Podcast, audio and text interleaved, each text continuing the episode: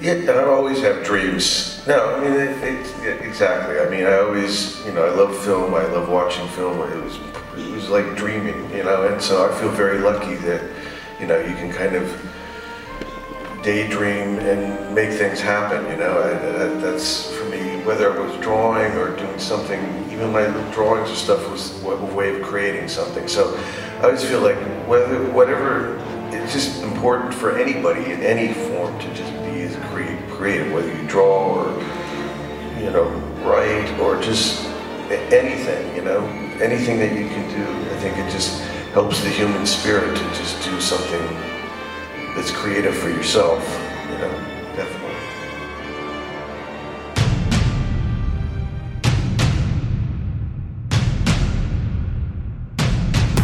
Drive away your worries and cares at this drive-in theater. That's why, to familiarize you with the movie rating symbols which will be used by this theater, we present the following guide for parents and young people. X, no one under 17 admitted. Anybody do anything fun this weekend? Played some Blood on the Clocktower. That was all right. Some what? Thanksgiving. Blood, Blood on the Clocktower. It's ki- it's a social deduction game. It's one of those games where you all get secret roles, and then you have to try to figure out who the other people are. Oh, okay. What'd you do, Doug? Oh, it was Thanksgiving weekend here. Well, not real Thanksgiving, though. No, real Thanksgiving. I don't know why you guys think the real Thanksgiving is the one that comes second. That doesn't even make sense. Right. I mean, Yeah, they get to celebrate their oppression of the Native Americans Say, way did- before we get to. it. did you uh did you oppress a bunch of Native Americans? Did I personally, or did Just you as a pe- you as a people. well? Ar- arguably, the Canadians did a few things that may be worse than what America did. And, and America was really mm. bad. We didn't do the full genocide thing where we just like had our army ride cross country and murder as many of them as possible, and you guys did sort of do that. So Yeah, but there were the uh oh, what were they called? The ones that basically had an entire community that you guys basically uh removed. It starts with an A, I can't remember. yeah, me neither. What about uh cuz I've been listening to a lot of podcasts over the years. What uh what about when you guys took a bunch of Indian children and tried to put them in in white people schools? Wait, yeah, but you guys did that too. It's Yeah, but I'm just saying. up here it counts as an atrocity, so we report on it. That's all. I'm not suggesting there was no evil done. There obviously was. All right. I guess you can have your Thanksgiving. Yeah, if, if I remember right, the Canadian ones were extra famous for the uh the sexual assault stuff that Well, yeah, 'cause was very ingrained into it. that's not really a Canadian thing. That's a Catholic Church thing. But the schools were run by the Catholic Church, so that's that's the difference there. It's that we let the Catholic Church run them. So that was a bad idea, probably. Yes, it's a horrible idea to let the Catholic Church run schools.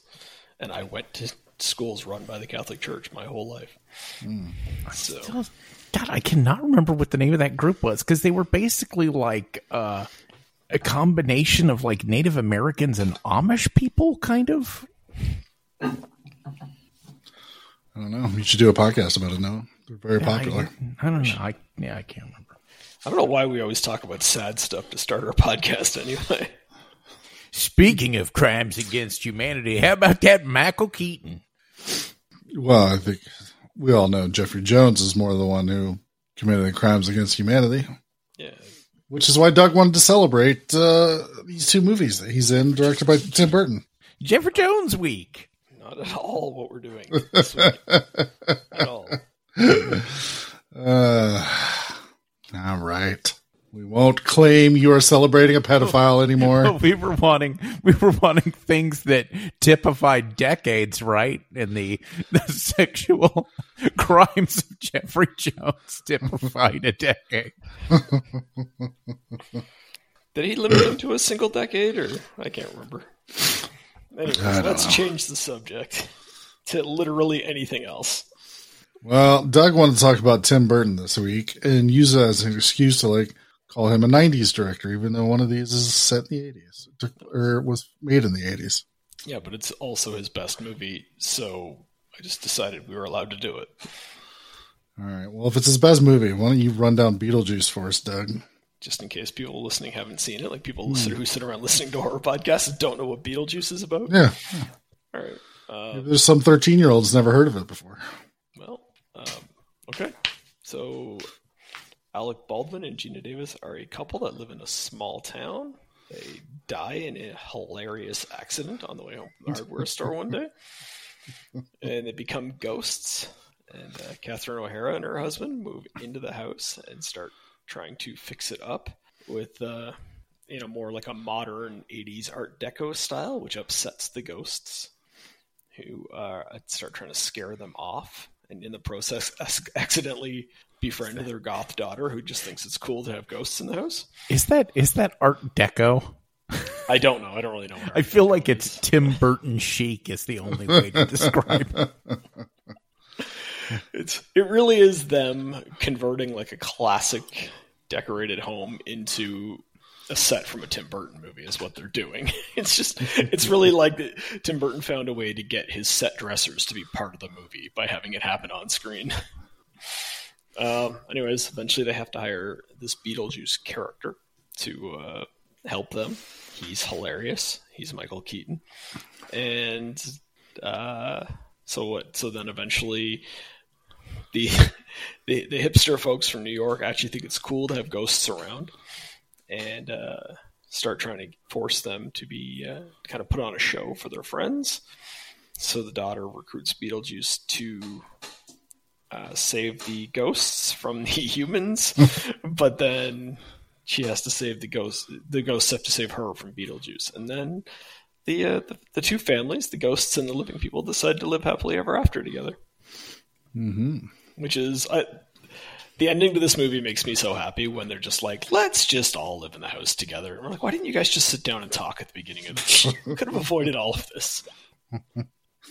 Yeah, but then no Michael Keaton hilarity. I know, but it's so funny because like the parents, like the daughter's like celebrating her her doing well on a test with the ghosts, and the dad just hears the music and goes, "Oh, she must have done well. The ghosts are throwing her a party."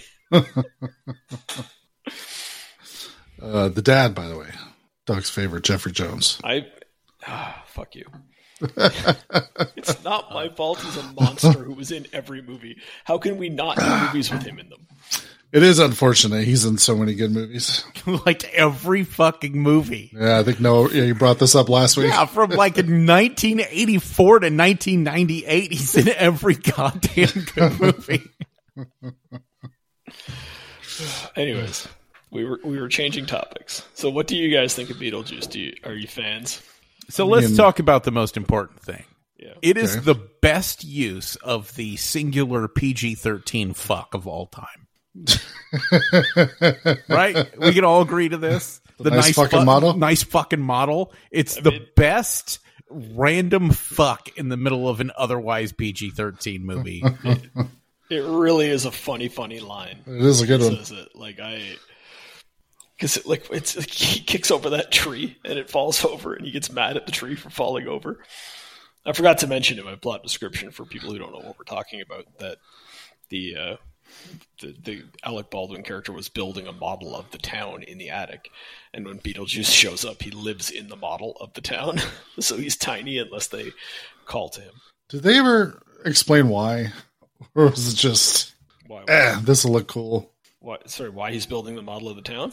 No, why Beetlejuice is living in it? It's it's just inexplicably random. Yeah, no, Yeah, which is fine. I was just curious if I had somehow all these years missed a reason why he's living in the model. No. I mean, at the beginning, it shows him reading the obituaries and he picks their family out. So he just moves into their model, I guess. Yeah. At one point, he's like, better check the business section of the newspaper, and he goes to the obituaries. That's how he finds newly dead people who may be in need of his services. Um, but yeah, no, I think I think I I think we're just supposed to run with that one.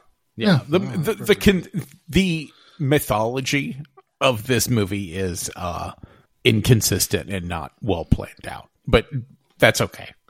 like, Well, just, e- even just, yeah, even just, just let it go and skip by it. it- look, it's it's a comedy film, and comedy films are not obligated to follow rules in the same way that other films are. But even like the powers that the ghosts have are inconsistent scene to scene. And it's never explained why really some people can see them and some people can't. A lot of the stuff just is completely illogical. But that's the type of film it is. And it doesn't exist in the real world. Like nothing But is meant Doug- to be real world. That's because I am strange and unusual. you, you know, it's weird. Whenever I was a, a young man, I was like, yeah, Lydia Deetz, so hot. And now that I'm older, I'm like, ah, Lydia Deetz, she is fucking insufferable. I thought you were going to say Catherine O'Hara was hot, which is You- not wrong. Which is not Well, wrong. Yeah, Catherine O'Hara is super hot in this It movie. is that that was that, that is a weird shift when this was new. We were the age of the child, and now we're the age of the parents.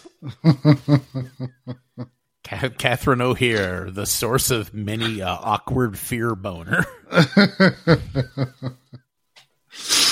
Uh, I mean, I suppose we have to talk about Michael Keaton because this performance is just amazing.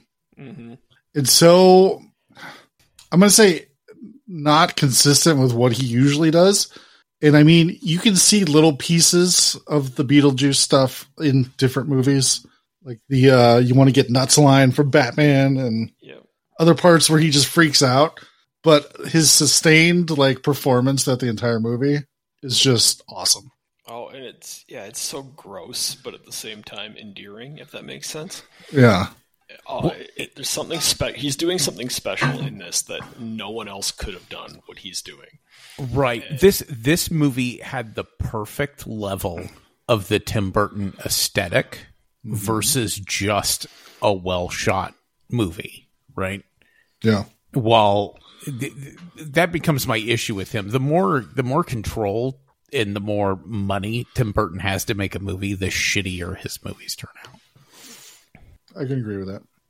Yeah, no, I um, yeah, I, I think this. Y- you actually said something really intelligent there, where this is the perfect blend of like he can add his aesthetic, he can have his weirdness, and like you know have the ghosts doing weird shit, but in the middle of it, there are some relatively normal people in a relatively normal house, just going about right.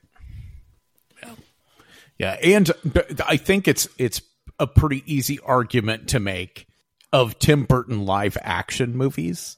This has to be his best movie, even even setting Batman aside, right? Mm-hmm. Yeah, I, I don't think there's a discussion about what Tim Burton's best movie is, in my opinion. I, Well, I think there there is an argument to be made if you go overall.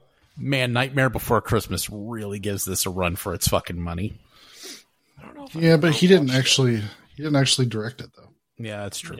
I don't know if I've ever watched it start to finish. To be honest. Really? Yeah, it's just one of those weird ones.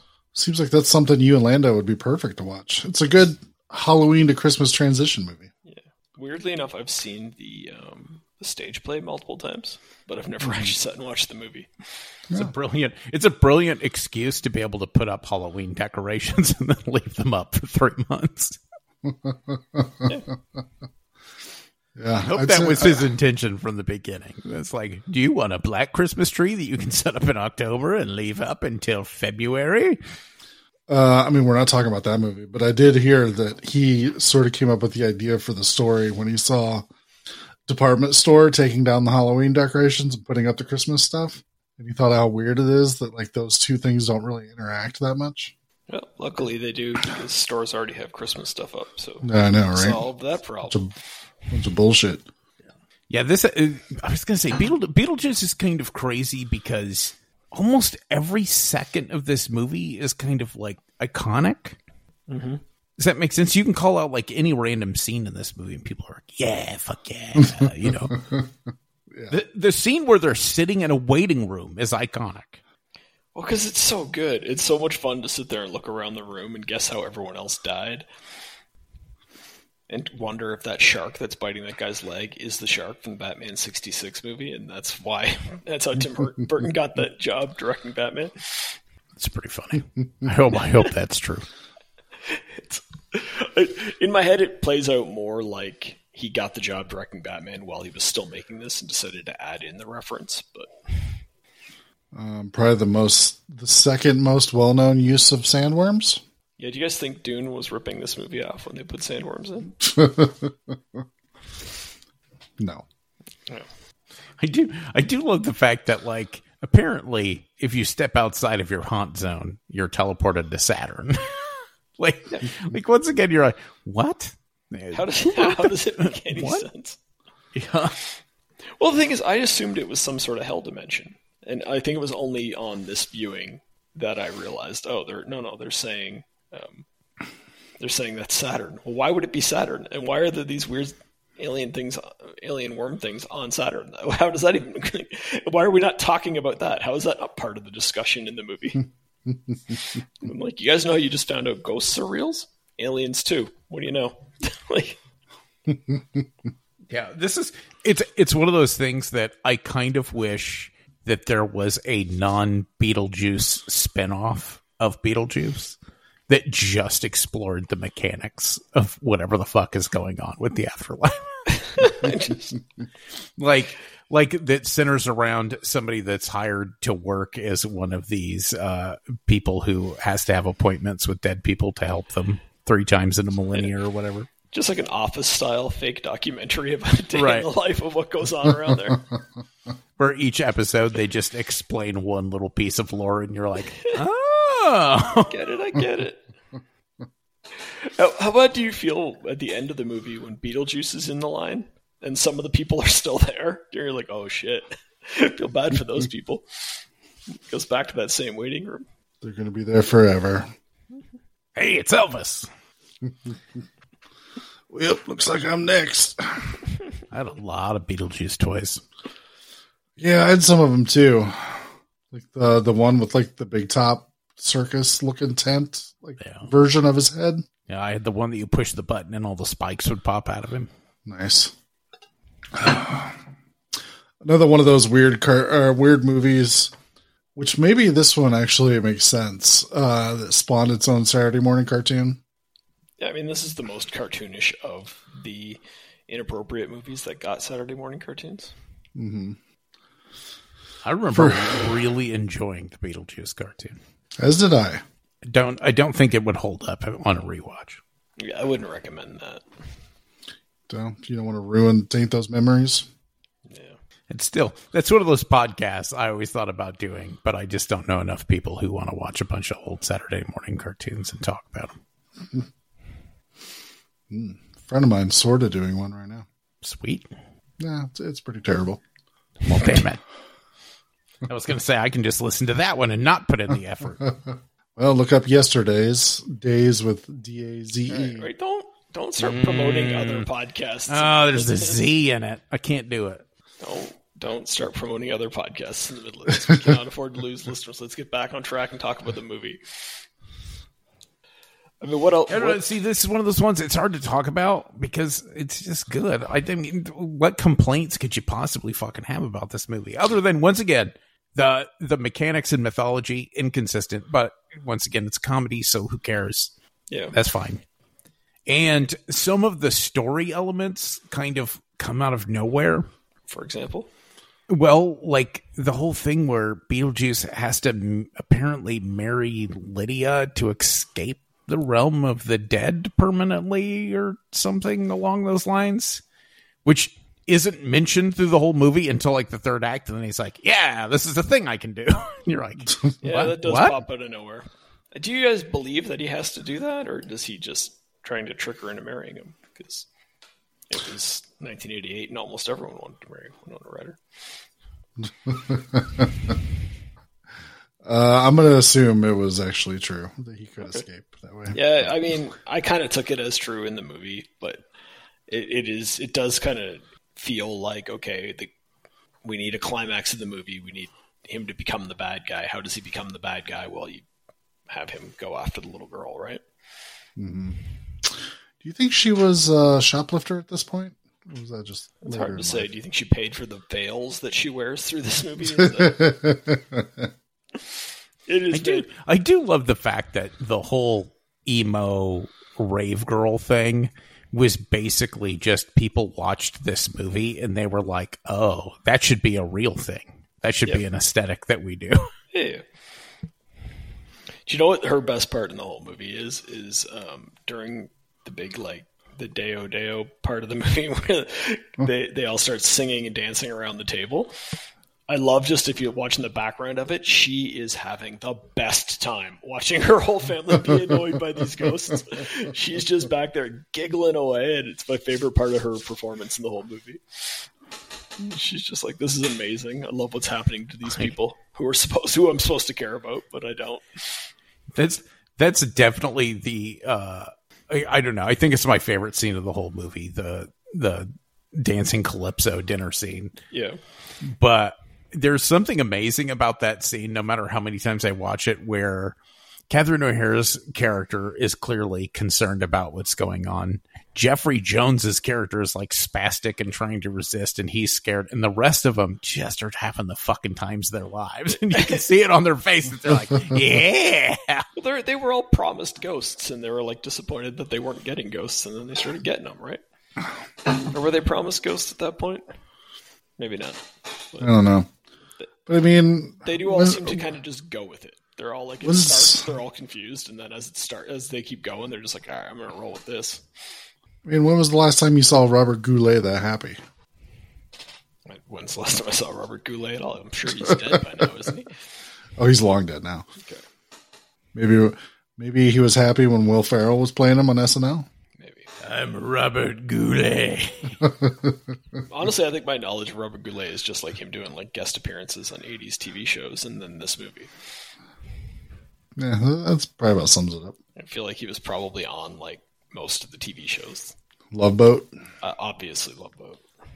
the one of the funniest things about this movie is there's the the sales pitch that Jeffrey Jones character does about his idea for paranormal town or whatever Yeah, and I'm listening to it and I get that it's supposed to be just ridiculous and corny but I'm listening to it and I'm like man this sounds really cool I kind of want to go see the the wax museum and the insect zoo I know. The funny part was like, because when he first starts the plan and he's trying to get his buddy to invest, I'm like, I'm mad at him because I'm like, he's trying to get all these New York people to come up and buy up all the land and build fucking condos and shit in the middle of this nice little Connecticut town. And I'm like, God damn it, don't ruin the cute little town, you jerk. Hmm. and then he's like, and we'll make it into a paranormal theme park. And I'm like, okay, now we're talking. I can live with some condos if we get, we get an insect zoo. I want an insect zoo. Hmm. Sandworm Pit. Yeah. Great. All you have to do is die and then step out of your house. Easy trip to Saturn. Get to see some sandworms. Uh, how do we feel about Geena Davis and Alan Baldwin? I it it always amazes me every time I see this movie of what happened to Alec Baldwin. How did at some point in his life Carbs. he he grew sideways three inches? Don't just fat shame Alec Baldwin. That's not why uh, we're no, here. I'm not. No, I'm not talking about fat. I'm talking like his head gained width. His his face is broader, not fatter, broader. His skull is elongated to the sides. Pretty sure he's just fat. Yeah, because I got to be honest, Billy Baldwin still looks about the same, just older. Yeah, yeah. I think you're. I think you're just fat shaming Noah. It's Stephen Baldwin. Well, he's just he's just crazy, oh. so it doesn't matter. You leave Barney Rubble out of this. And Geena Davis is hot in that weird, not hot, but hot kind of way that doesn't make any sense. Yeah, She's even wearing that that hideous fucking sundress through the whole movie because that's what she died in. And you- you're still kind of like, yeah, still hot. I mean she's not the Fly hot, but or Earth Girls are easy hot. She's definitely not Earth Girls are Easy Hot. but this this movie does not have the raw sexual tension that Earth Girls are Easy. has. I'll cut in and break through the sexist discussion you guys are having. I do like her performance. I think it works. I think it's kind of it's stunted, but I think you want these two to be this like kind of boring traditional couple, so they completely contrast these other weirdos that have come into the house, and they do. They both do a good job of doing it. They're kind of like boring but still likable, if that makes sense. Mm-hmm. Like just Yeah, like like people you'd you'd get really bored of them at a dinner party, but you they're so nice you'd feel obligated to go to their dinner party. That's what they remind me of. and then to be put in this situation where they have to learn how to haunt people and they don't know how to be scary and stuff is really quite fun. They actually put sheets on, and it doesn't matter. When they put the sheets on, and that's what um, what's her name catches them, Lydia. And she's like, "Are you guys seriously wearing sheets?" Like she's all judgy of them because they're shitty at being ghosts. How fucking how fucking great is this little model town? I know the reason why it's so great is that they basically had the people who build models for movies to pass as real life built mm-hmm. that model town, but at the same time, every time I look at it, I'm like, damn it, I wish I was half that good. All my models always- suck. I always kind of wanted a town model for some reason. I don't know why, because like I didn't want to build one. No, I wanted one, but I didn't want to do the effort. Yeah, But you can say that about a lot of things I want. Like, I want a mansion with indoor swimming pools. I don't want to earn a mansion with indoor swimming pools. I just want to have one.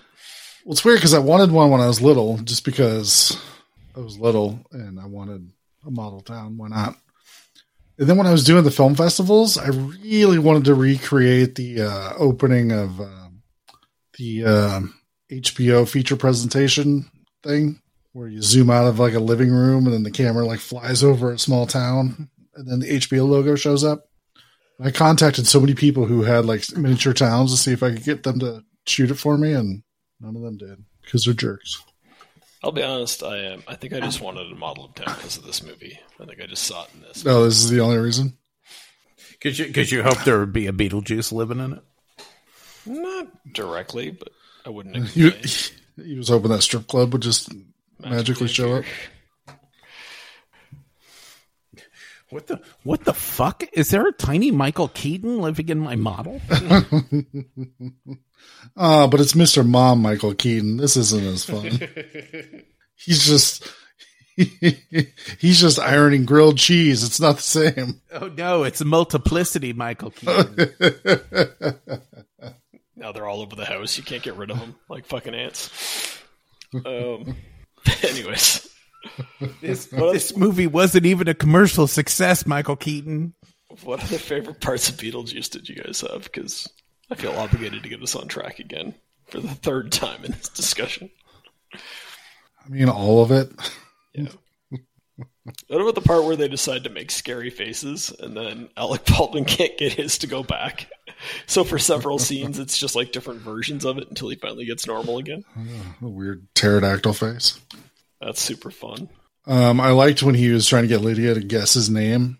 And he just points, and there's a giant beetle. So, hey, how's it going? It's really fun. and then he puts the juice there, and we go through that ridiculously long like segment. It's like a precursor to what Family Guy does, where they just hold on something way too long to make you feel awkward and uncomfortable. Where they're like, obviously you can guess that that's juice, but she goes through every other option. She's like beetle breakfast, beetle drink, beetle. She's just doing it all. Beetle orange. Beetle fruit. It's pretty funny. Yeah, that's that's all that's all good stuff. Uh, Yeah, I don't know. I'm trying to think. What There's is a it? slightly comedic scene of a teenage girl writing a suicide note. Yeah, she's so indecisive she doesn't get around to killing herself. Well, I'm like, this is funny and this works, and this is also very insensitive. Yeah, it's very dark, but it's humorous. I think the weirdest thing in this whole movie is the fact that the interior decorator is also just coincidentally uh, an expert in the occult. Like that's just one of the strangest things. They have an interior decorator that lives with them to start with, which is weird. And then Well, I love the fact that throughout the movie you find out that he's basically held a thousand careers for about three days. yeah, I also like when Beetlejuice starts fucking people up. His way of torturing this guy is just turning his clothes into a blue leisure suit. It really upsets him though. Yeah. oh my god, that actor, the look on his face whenever he screams is the best. like looks down, it's just powder blue. He was also uh, the mayor in uh, Nightmare Before Christmas. Oh. My friend Randy met him once, had him sign a bunch of shit. Well, good for Randy. I know. Um, He was the mayor, but I am the clown with the tearaway face. I think we have to put Nightmare Before Christmas on the on the list. Get Doug to actually watch it. all right, we'll figure that out. Again, we won't be planning the show on the show. Let's, let's stay on track a little bit, guys. All right, what else? Beetlejuice is awesome. Like, what else? What else do we? What else are we going to say about it? You know what else Michael Keaton was in? The remake of RoboCop. Let's go on. That one I did not see. So, it's probably that's a good decision. Yeah. yeah. I don't like I said. It's hard to talk about because it's so good. Everything's good. It really is. I, uh, I think I love the, the, the sort of world that it exists in, this kind of fake world. I love that opening um, car crash scene. And that, that's how you know you're dealing with a ridiculous over the top film, is when you get uh, that fucking. Uh, the car crashes and the dog is standing on the board and it's supporting the entire car. And then when the dog walks off, the car goes over the edge. And it's like, okay, now I know what kind of movie we're in. Because up until that point, it is sort of like, are we supposed to be laughing at these people or with these people? Like, what exactly is going on with this nerdy couple that's just running into town to get building supplies? And the weird old man that just wants to talk to them and stuff. And you're just like, okay. I, I see. I, I was going to say that is a testament to this film because probably the worst joke in the entire film is just the joke of the old man telling the story, and he oh. doesn't top, stop talking the entire time he's in the thing, and that still lands so good. Especially because while he's in the relative silence of the shop grabbing the model pieces, you can still quietly in the background hear that guy telling the story. Yeah, it's really fun the way they do it. Um, I find it interesting. Well, maybe not interesting, but this is the movie that definitely set sort of the Tim Burton aesthetic. Like he had done Pee Wee's Big Adventure before this, but I mean, there's only like a couple pieces where you could be like, oh, that's the Tim Burton aesthetic to it. Whereas this one is just like, yeah, yeah, everything is Tim Burton. Like that's not a surprise whatsoever.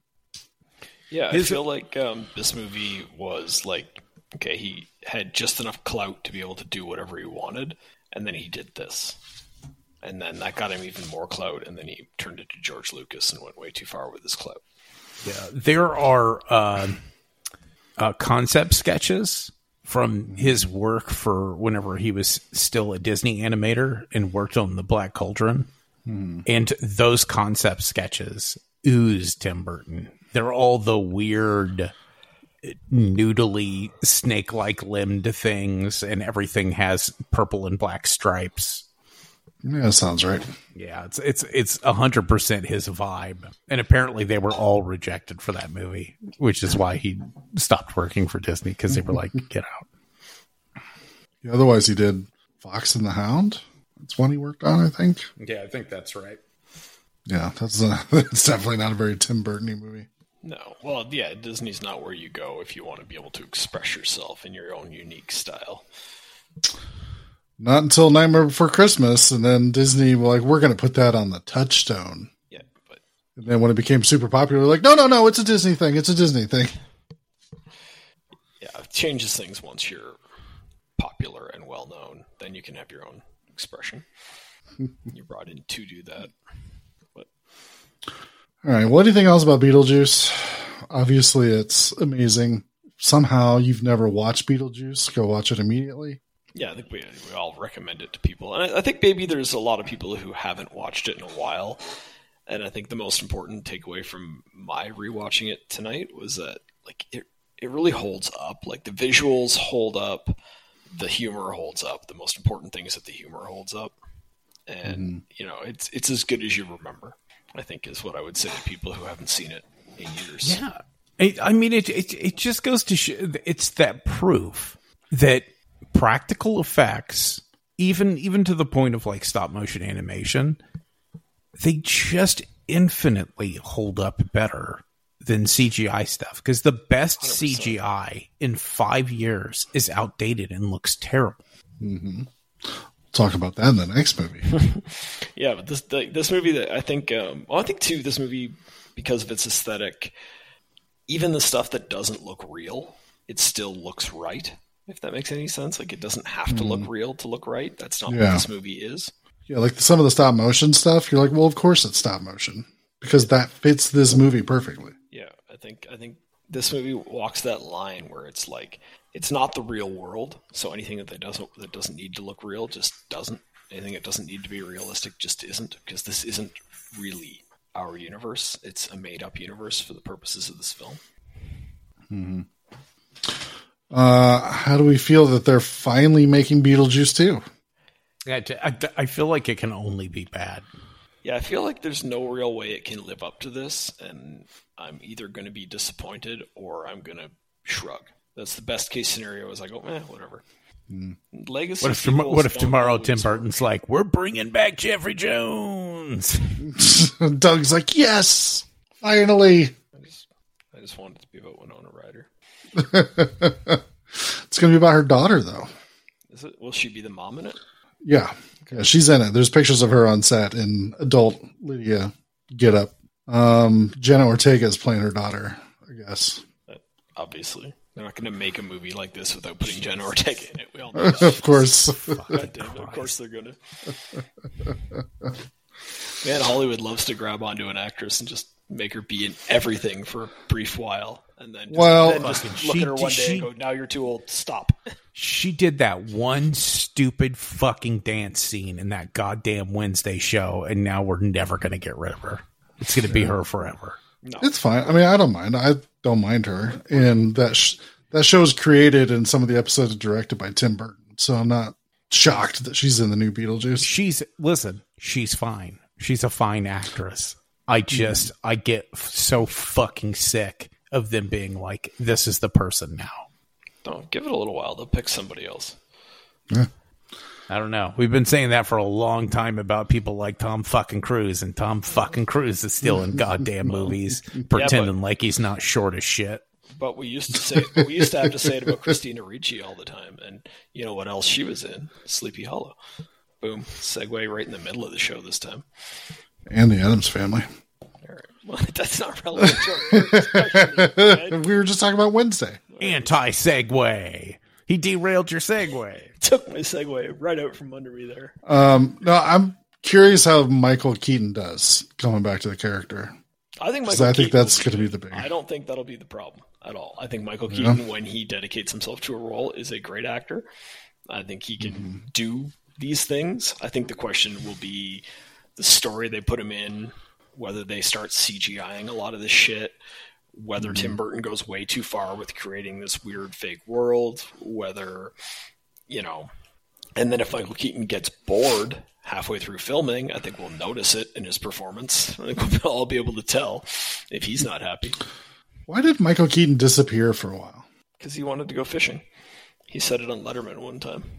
Yeah. Yeah, they, they he because they offered him the lead when Lost came out. They offered him the lead role, and he told Letterman that he turned it down. When Letterman asked him why, he's like, "Could you imagine going to work like every day? When would I fish?" and so he just it's like, okay. He just like he just he had enough. Took a break for a while. Yeah. It was it was strange. Biggest biggest guy in Hollywood for a very long time. Nothing for a very long time. And then he comes back and he's like, Hey, I'm gonna make this weird indie Birdman movie. And then it's like, Michael Keaton is everything now. Uh, he was gone for a while, and then he showed up on an episode of Thirty Rock, and uh, like as like a janitor or something, and he was fucking hilarious the entire episode. He can do what he wants to do. Like you, Noah made this comment about Birdman, but like that, he, that's a pretty a relatively serious role, and they just when they when he wants to be back in superhero movies, he's just back in superhero movies. He just he can just do Yeah. it. He's turns out he's really good at his job. Yeah, the episode the episode of Thirty Rock, there was a gas leak in the building, and he was in there trying. He's like, "Oh, it's my last day before retirement. Why am I in here?" And then he sit there. He's like, "I'm too old for this sh- sound that's coming out of this pipe." It just like every joke just like landed, and then of course he gets shot with the bow and arrow or something at the end, and he's like, "Well, you look at that. I was gonna retire tomorrow," and then he dies. It's fantastic. Yep, and that's that's our analysis of Beetlejuice is that in depth description of of an episode of Thirty Rock. Yeah. Hey, uh, Noah, what do you tell us about Sleepy Hollow? Sure. Uh, Ichabod Crane is an insufferable douche. Uh, detective in New York City New York City. who's uh, super into really bad science, but weirdly, his terrible science is still slightly better than the god awful nothing that was detectiving back then. Uh, he's called the Sleepy Hollow, where several people have been decapitated. And it turns out there's a ghost horseman decapitating people. And there's some witches and shit. Uh, it's a very steam, like it's got this mild steampunkiness to it. Uh, it's also shot in a weird Zack Snydery shit filter grayscale, except for the color red in the person who's in immediate focus in the camera, who's generally slightly skin toned. Uh, this is also I uh, I kind of look at this as this is the beginning of when Tim Burton just started shitting the bed. Yeah, I, I remember the first time I saw this in theaters. I was excited. We're gonna have some differing opinions on this. Like, like I was excited about this the first time I saw it in theaters, and I remember walking away and thinking, "Man, all style, zero substance. Like he's given up on the concept of making a film, and he's just making the stylistic stuff now." Um, and I haven't seen it since then, so that's kind of why I wanted to revisit it was to kind of see if I was right and see if I uh, see if I still see see why I had been saying that for the last twenty years. Um, and I, I think Brian, you and I might be closer together. Where I I don't think I was right to say all style, no substance. Is that what you're? Was that what you were going to correct? Um, Are you? Are you? Are was- you is your correction mostly style, barely substance? I was gonna say I completely forgot because I haven't watched this in a long time either. That I actually really like this movie okay. and feel like a lot of stuff works in it. See, I, I don't- agree with half of what the second half of what you said. I think a lot of stuff really works in it. Mm-hmm. My issue is that there's so much style in this film.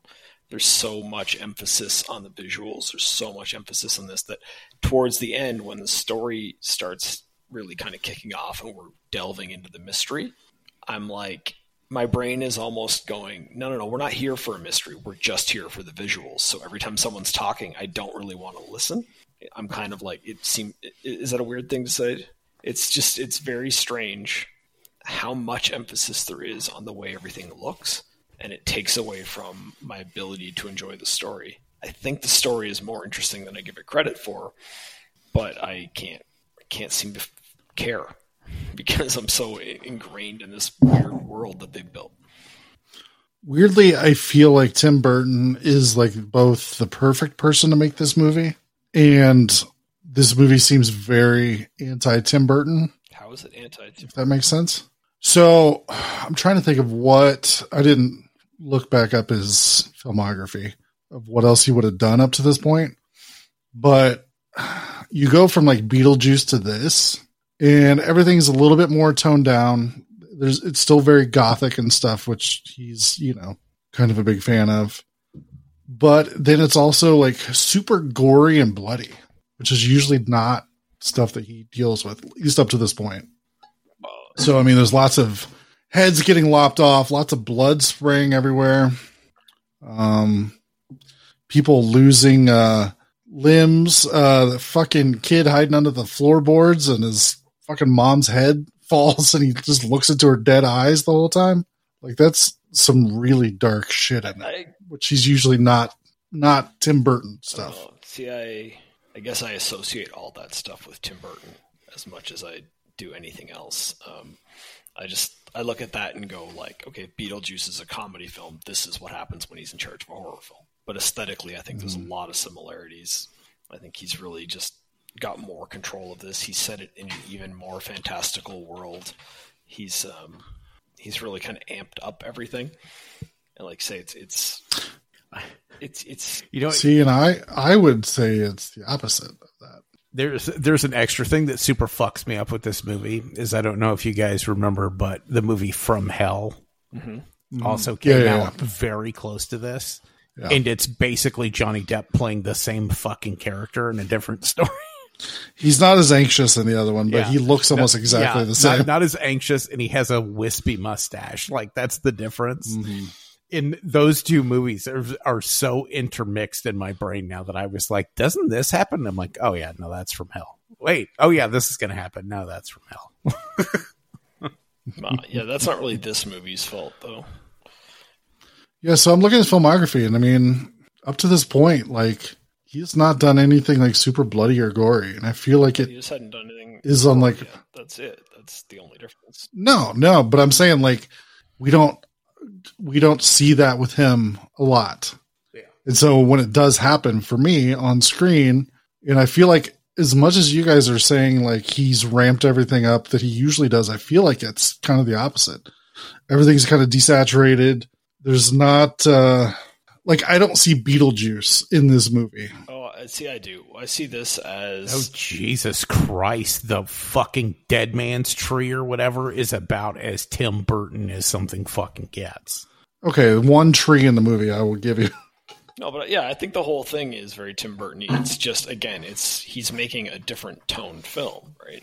He's making a horror film, Sure. a comedy, but it's it's still that I don't know. There's that gothic aesthetic that he just coats everything in, and it's just more. It's a heavier coat of it in this movie, and then it's. I would say everything's very gothic, but I would say it's not very Tim Burton-y. I don't. No, Like, it's the- there, those there two is a difference. I feel like the same thing because uh, yeah, modern gothic stuff I don't- is just people imitating Tim Burton. Yeah, I was gonna say, and I and I still disagree with that because I would- I would disagree with I, that, feel yeah. like if you put this up next to um, some of his other work, like like Corpse Bride and Frankenweenie, and Weenie, and you know what I mean, like that that style of stuff. okay, but that all came It's- after this, right? Right, but I That's my but point. I'm saying it's still it's still Tim Burton aesthetic. It's just that aesthetic instead of his original stripy stuff aesthetic. Yeah, yeah. That's kind of. I feel like that's kind of what I'm talking about because I'm talking about his filmography up to this point, and maybe I mean, you guys can tell me if you are sort of taking his whole filmography into account because I feel like up to this point, like this is a, a more of a departure for him than anything he did before. Right. I remember this. He would do similar stuff after this, Right. I- but I feel like this is the big one where he.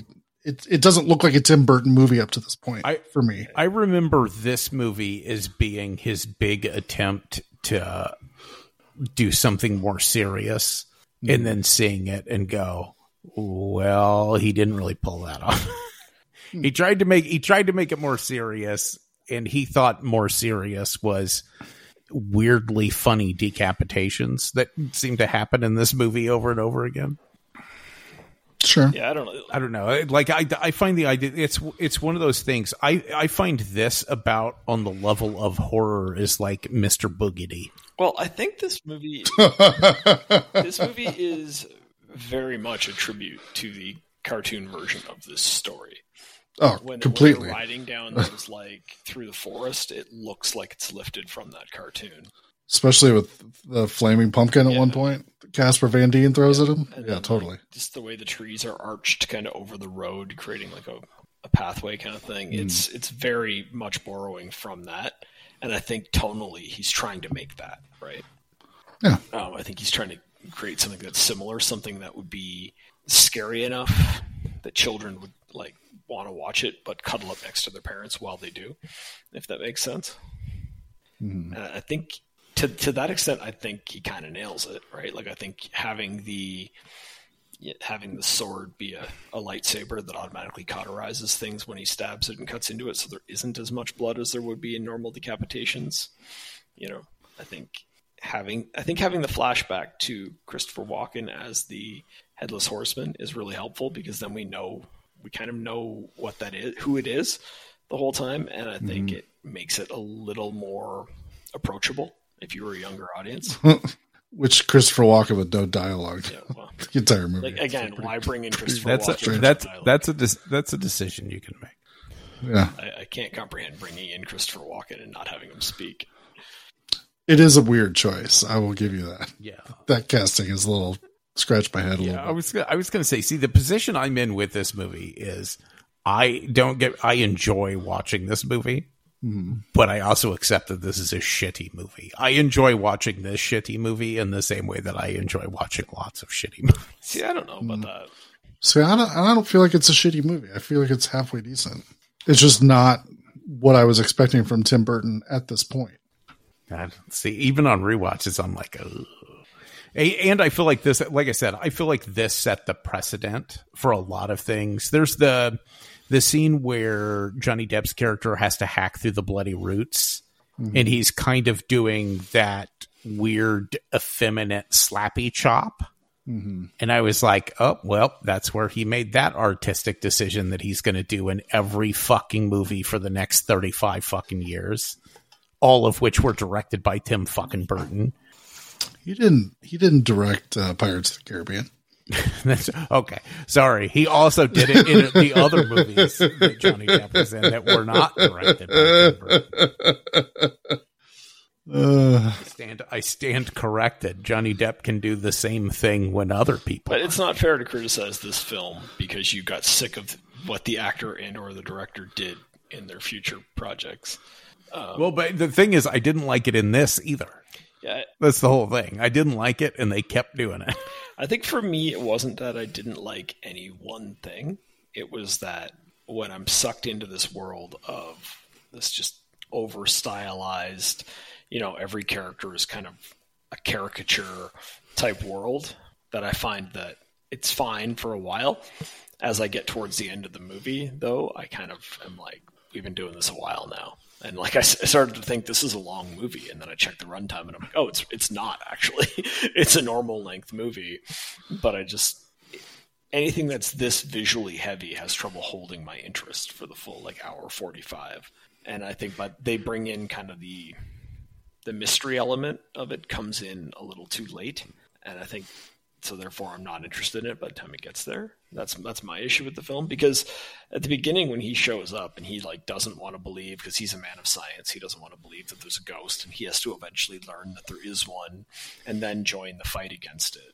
And then you go on and it's like i think that should have happened earlier just for the sake of moving the, the plot along and spread out some of the dialogue throughout the movie instead of having it be so dialogue heavy in the last half hour I do, I do love Tim Burton's uh, obvious shorthand of main characters have restrained hairdos and everyone else has giant weird hairdos.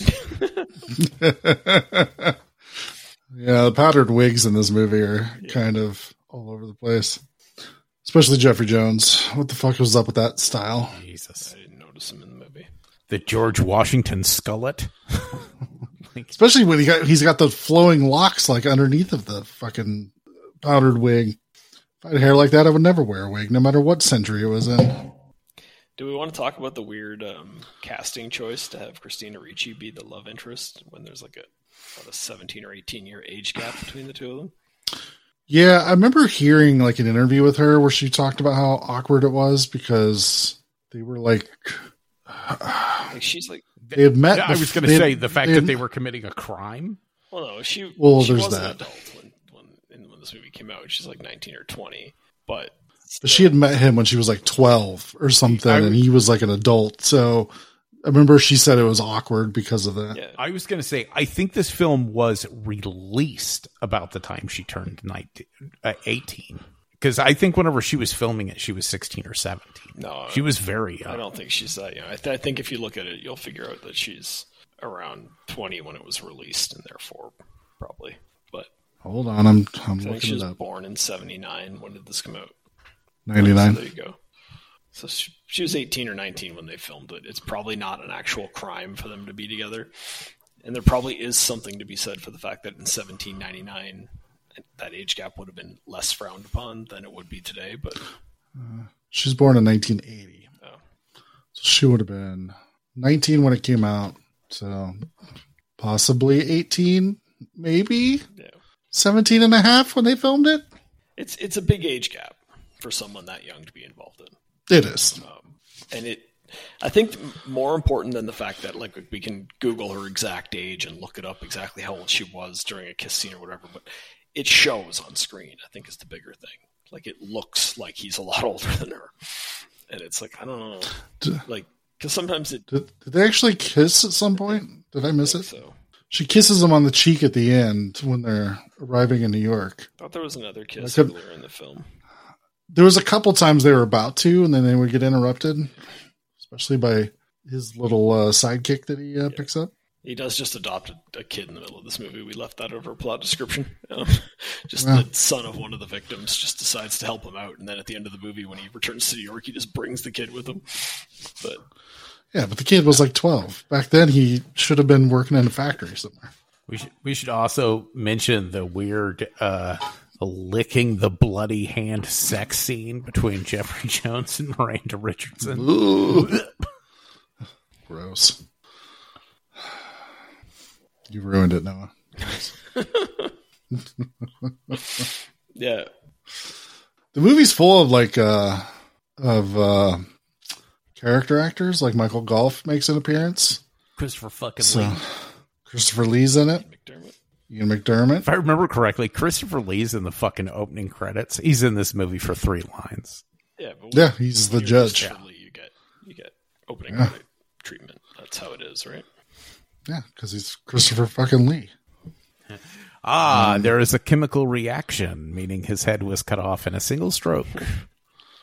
yeah, that makes no not sense. exactly great science. Some of the like at the beginning of it when Johnny Depp's character is still in New York and they pull the body out of the river and he's like, I want to examine the body and they won't let him do an autopsy. They're like, We found him in the river, so he drowned. Let's move on. And he wants to check the lungs for thing and they don't want him to cut him up. I'm like, that's an interesting like for for a 1799 set film yeah that's interesting the idea of he wants to be a scientist and wants to determine the actual cause of death and they are oh it's heresy to cut up the dead body so we're not allowed to even investigate how the person died i, I thought that idea was interesting they, i don't feel it's particularly well explored I also do love the fact that in the movie, his entire character is, I believe in science and I don't believe in magic. And then, like, halfway through the movie, he's like, by the way, my mom did magic. and, and you're like, what? What? well, that's why he didn't I believe thought your magic. whole thing was that you don't believe. But yeah, no, I, I understand a reason why rejecting doing magic or rejecting taking part in magic, but he knows it exists. He's seen a woman fly. Yeah, it's supposed to be the idea is he's lost his faith and he's got to get it back in order to join the fight. That's the idea. Again, I'm not suggesting it's executed perfectly. It was, yeah. I mean, it, that that idea of a character that has lost their faith and then has to regain it in order to survive, that can be done really well. It's just not done particularly well here. Uh, what about Casper Van Dien? Right after this movie, he was banished to direct-to-video hell for the rest of his That's what he career. for being in this. I don't know. He's fine. He's pretty inconsequential. I don't think he. Uh, I don't think he's great, but I don't think he does anything to hurt himself either. It's pretty sweet though. He gets cut in half. I do like that fight scene where he's like battling the the uh, headless horseman, and the horseman just can't die because he's already dead. And then Johnny Depp rolls up and joins the fight and gets all stabbed up too. And then I'm just like, it's a pretty good fight scene. It's pretty well executed. It's you know that moment where they're like standing there and you can hear him running across the top of the bridge, but you don't know where he is. Is pretty cool. Um, all of it is is well done, and I appreciate it. It's just a matter of uh, you know Casper Van Dien isn't going to stand out as great in a movie like this. So again, not a criticism. Just he does. There's I have nothing negative to say about him. I just also don't really have a lot positive to say about him. Yeah. It's like you're up against Johnny Depp in this movie. It's Christopher Walken without a head. I, don't, I see that's actually Ray Park playing the body without the head, I believe. No, I know. So, Ray Park's great and everything. I- Um, I don't know. Anything else? no, I, Like I said, I, re- I really enjoyed it and forgot how much I enjoyed it until I watched it again. So Yeah, for me, I think I appreciated it more on this rewatch than I have in the past. Um, I think I was more frustrated by the style over substance nature of the storytelling in the past, and now I kind of more accepted it and was willing to run with it. But I think that I think the pacing of the storytelling could have been better, where you have him have him accept the existence of the horsemen earlier, so that the mystery of who's controlling the horsemen is spread out through more of the film I think I think that hmm. would work better for me, and I think it really hurts the film how compressed that all falls in at the end. But the hmm. action, the with that. action and the visuals and stuff is all good. I really have no complaints about it. Hmm. Oh, there's some spotty CGI throughout it. I forgot I was going to bring that up. Sometimes when it's like just the skull, like it doesn't look too bad, but like the witch with the snake coming out of her mouth and the eyes or whatever, I'm just like, ooh, That's the worst part. That looks That terrible. The worst part by far, and I I do Yeah. think it. um Yeah, I think it really hurts the film. Quite frankly, um, the the be- the best part of the movie, the best visuals in the movie are the more practical effects, and so even some of the map. yeah, the, the actual, the actual headless horseman looks great. Like I have no question whatsoever that that's a horseman riding around without a head. Like it all looks Yeah, looks it doesn't have that sort of elongated body that most headless things have in movies, where it's pretty obvious where Hmm. where it went, kind of thing. Thanks for calling the Midnight Drive-In. No one is here to take your call. For more info, check out the Midnight Drive-In on Twitter at MN Drive-In Pod or find us on Facebook. If you want to email us, send it to the Midnight Drive-In at gmail.com. Remember, no outside food and drink. Anyone caught performing sexual acts at the drive-in will immediately be taken to the office. Unspeakable things will be done to you. Thanks for calling. Everybody watch. A couple things. So finished Ahsoka. Did you guys finish it? Yes. Yes. It's all right. I liked it. My only real complaint is I'm getting real tired of these TV shows being set up for something else. Hmm. And it does sort of feel like it got us to a point of like, like, all right, so now you guys are ready to watch a movie about this, right? And I'm like, yeah, but stop doing that. I'm like, I it put me in a weird place because the first thing I need to say is I I really like Rosario Dawson. She is by far the worst thing in that series. Well, calling it Ahsoka is a bit of a mislead, I think, because I think that it's Rebels season five or whatever you want to call it. It's mm-hmm. it really is not about her. It's about continuing the story of all those characters, Right. and she, she gets a little shafted in that discussion. Well, well, but I'm saying more like the way they play her character. Her character's so just fucking like dry and uninteresting. And this coming from the character from the TV shows, which she's kind of like, you know, broody and dealing with a bunch of shit, which kind of makes her interesting. I, don't- I don't know. They mm-hmm. like they took away everything that makes that character. She's sort of become the stoic Jedi, which she doesn't need to be Right. because she's not that in other stuff. No, but that's the idea is that they've aged her up and made her into that. Right? That's, Yeah. that's what they're going for. Yeah, but at the same time, don't like- Sabine is older Sabine, but she's still Sabine. Ezra's older Ezra, but he's still Ezra. Like, I, Yeah, don't- but- I don't know. But she's older. Older Ahsoka is not Ahsoka anymore. what they're they're trying to do with her is what everybody wanted them to do with Luke, right? They're trying to make her into an Obi Wan esque character. Yeah. I suppose. I kind of I dug the. uh I guess, see, calling him Sith is wrong. The anti Jedi, I guess, the Dark Jedi. Ray Stevenson. Yeah. Yeah, his character was, was pretty rad. Yeah, Of course, no, well, I of kind course, well, he's not I going to like- be able to come back. I like his not not malicious. A- a- At least not to you know what I mean. He's not a rage monster like Yeah. fuck it, a, a rage monster piss baby like Kylo Ren was. Sure. Or young Anakin was. Yeah, which makes him way more interesting. Mm-hmm. It's it's it's a little sad that the best work that Hayden Christensen's got to do is fucking Anakin has been little bit parts in other people's TV series. Right. Well, but he's I think he's earning back the respect that he well, Totally. not earning back. Sorry, he's earning the respect that he wanted Yeah. when he took on the role.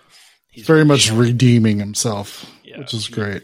because his stuff here was really good. Um, that's I you know I mean I really think it shows that maybe Dave Filoni should run everything. Yep. I did like the spo- spoilers for anyone who hasn't finished it, but I did like the stinger at the end of Anakin as a blue light ghost watching over Ahsoka, and I was like, ooh, setting up possible like later season shenanigans with hmm. him coming back to finish training her or whatever. Yeah. Yeah. I which mean- which I would actually legit be interested in seeing. oh yeah, I'd I'd love to watch those two interact more. Mm-hmm. But yeah, I I mean, here's the whole thing. Th- like, th- once they brought in Thrawn, you're like, yes, Thrawn is such a fucking good bad guy Yeah. Because he's so he's he's like calculated and he doesn't make classic villain mistakes, which is pretty great. You know what I mean? He like doesn't underestimate opponents. He doesn't. He's like, no, we're gonna move on with the plan and we're gonna take off. And there's two of them coming at us, and you're gonna unload everything we have on them because they're probably gonna get through it, and we just need to slow them down. Yeah, he's not emotional about it, which is what's great about him. Like he's just like, we don't need to kill them. We just need if they. At one point, he says something to the effect of, "If they get left here or if they die, that's the same result for us. We don't care." And I'm like, that's that's what makes him so dangerous is that he doesn't take it personal. That he does just he's he's very mission oriented. Yeah, I like the the vibe they went with with sort of this uh instead of just going with space Nazis, which is the traditional empire, it's turning into more like a post Roman imperial death cult, Yeah, hmm, Yeah. which I'm super into. I'm like, yeah, yeah, like evolve it. You know what I mean? Do- Because you can change it without completely changing it. We've still got stormtroopers. They're still pieces of crap, but they have completely different motivations. Well, I think though too, with by bringing Thrawn back in, I think they're going to really help complete the story, and you're going to see it's going to make a lot more sense to see the First Order rise with having him around to help with the rise. Mm-hmm. I think that's Which- make it, you know rather than They also did uh, a good job of sort of planting those seeds in the first couple episodes where they're going around to stuff and it's there's still people working that are like, you know, for the Empire and then, you know, yeah. they get killed afterwards. Yeah, the the idea that there's still Empire loyalists out there, and that someone like Thrawn is the one that'll be able to bring them back to power makes the most Yeah. sense. It it is fascinating now that the entire art form of Star Wars is becoming making eight part series that attempt to justify the dumb shit they did in movies. like it's literally what they're Yeah. doing. They're writing stories backwards. They're like going, "Fuck! How do we fill in all these holes well, we made?" They they fucked up when they made that trilogy. I don't think I don't think anybody really can deny that they fucked up the sequel trilogy. Even if you like Yeah. the movies, Yeah, they didn't have a plan. they That's the didn't biggest have a problem. plan. They didn't tell proper stories. They had a lot of the whole like, okay, the First Order is just back. The Emperor is just back. And then the people who actually give a shit about Star Wars, who actually care about it as a story and as a universe, are now go- being being tasked with okay, how do we get from where we were to where we have to be because of what these movies are? And I, they're doing a better job of fixing it than I ever expected. Yeah, because they even show like um, what are they called now? They're not the rebels anymore. Now it's the The New Republic. yeah, I guess. I mean, whatever is set up now that's going to lead into whatever the empire essentially was in Force Awakens. The Remnant. Yeah, just yeah, whatever like Congress is set up and um, what's her face, the Twilight girl, Mary Elizabeth Winstead's character. Yeah. When she goes in front of like that Congress, the very small Congress, is just like, um, yeah, Thrawn might be coming back, and you can travel through hyperspace in these whales. And they're like, really, hyperspace whales? You expect us to believe such things? Pshaw. Well, And yeah. it's like, oh yeah, they just they know Jedi's exist and like all this other shit, and they're like, Yeah, space whales. Like that's a thing. Your entire fleet just saw the space whales. yeah, No, the the idea is that the arrogance of those people is going to be the downfall. yeah, Same which with is the arrogance of the Jedi was their downfall. It's going to be. It's, the idea is that this whole thing is cyclical, and they're trying Yeah. to set up. They're trying to set up those cycles rather than just what the movies did was. Mm-hmm. You know, yeah, there was a cycle. Yeah, there was a cycle. No, here we're going to see how those cycles persisted. Yeah. Well, and once again, I'm very interested in that that evil, not evil Jedi, the anti Jedi guys, whatever he's Mm-hmm. doing. Yeah. Because it sounds like his entire plan is like, no, Jedi bad, Sith bad, fuck them all. It's Yeah. all going to stop. Mm-hmm. Yeah, like he wants to break the cycle is the idea, I think. Yeah, I watched some video that was deducing that he was looking for some other form of power that Yeah, has the been in Star Wars The- before. The, gods of Mortis is Yeah, what yeah. everybody thinks it's going to be. yeah, which I I don't know what that is. So It's from like a two arc episode thing in one of the cartoon series that wasn't super popular. Basically, there is a planet that exists in another dimension that's essentially like a hell dimension, kind of. And there are these weird god creatures that live in it. I don't hmm. know. It's dumb. It, It wasn't good. It, it's really outside of what Star Wars normally is. Yeah, but I think they're they're expanding the universe to include more and more of this mythos from the cartoons. The idea being that we're going to explore the Force in more ways than simply light and dark. That there's going to be other versions of Force users who are neither Jedi nor Sith. So I'm mm. looking forward to that idea. I think it's interesting the idea that the idea that it's you- you're not pure evil or pure good, which has traditionally been the Sith versus Jedi thing. David Tennant's character is just ever increasingly becoming my favorite character. I fucking love that droid.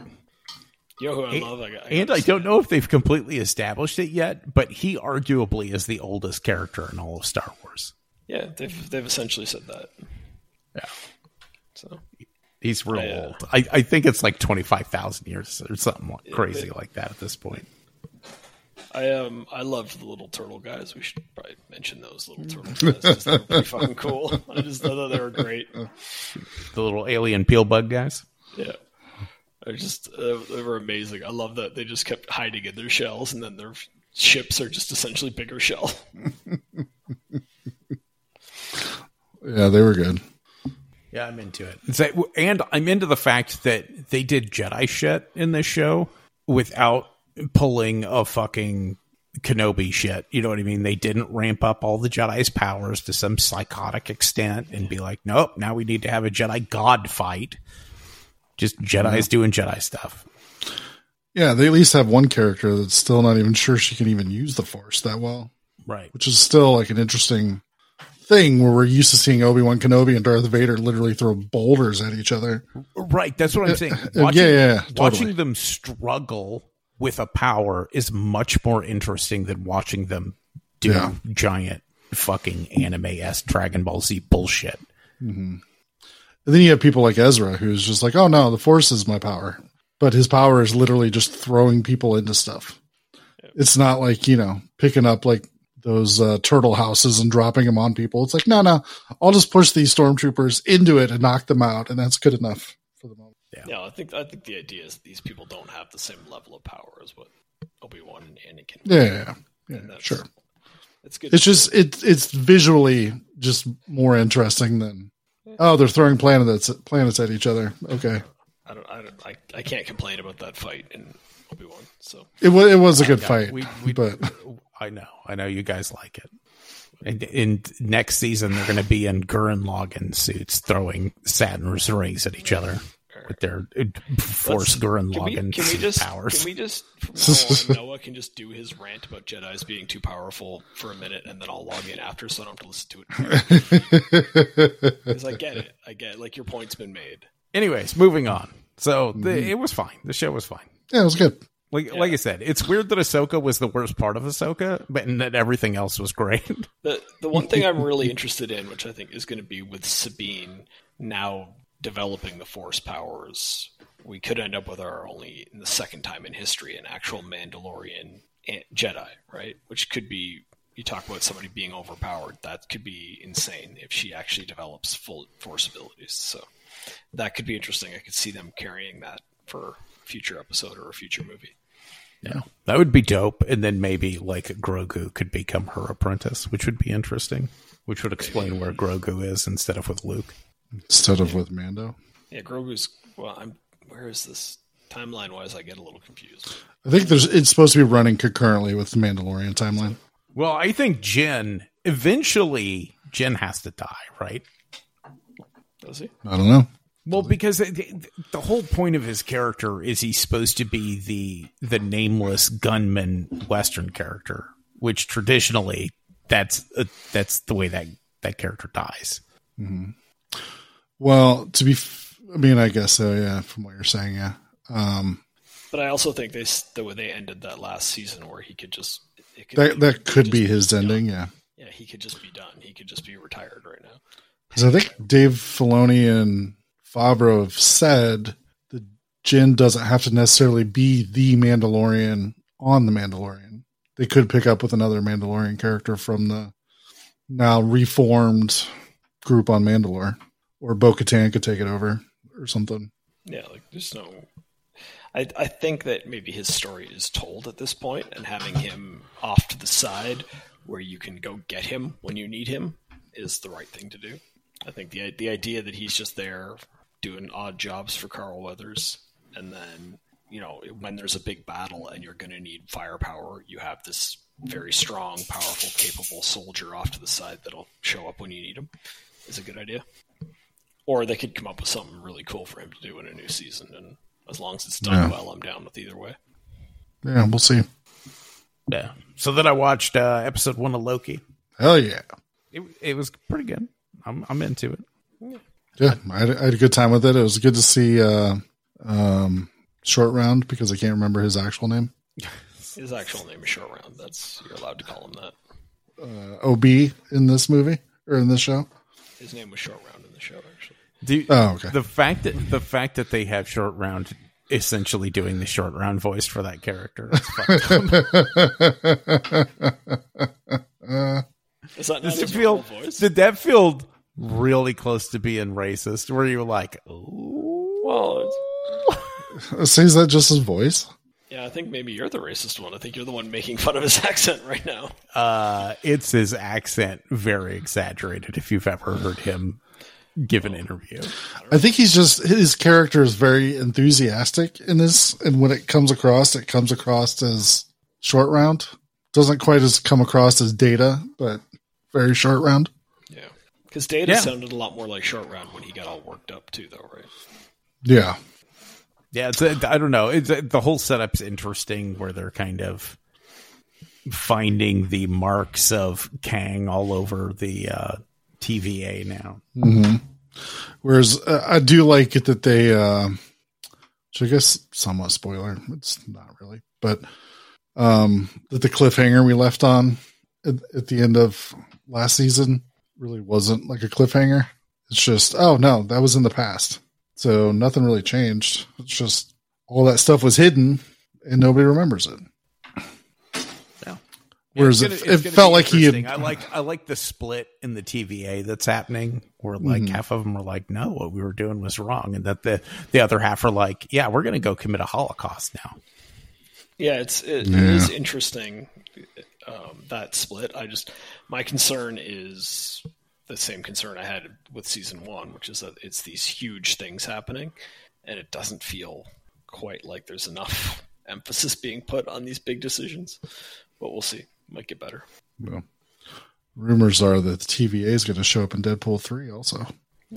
It- well, there's a, there are rumors that Deadpool and Wolverine are going to show up in this season of Loki, Poss- possibly in like a post credit stinger type thing.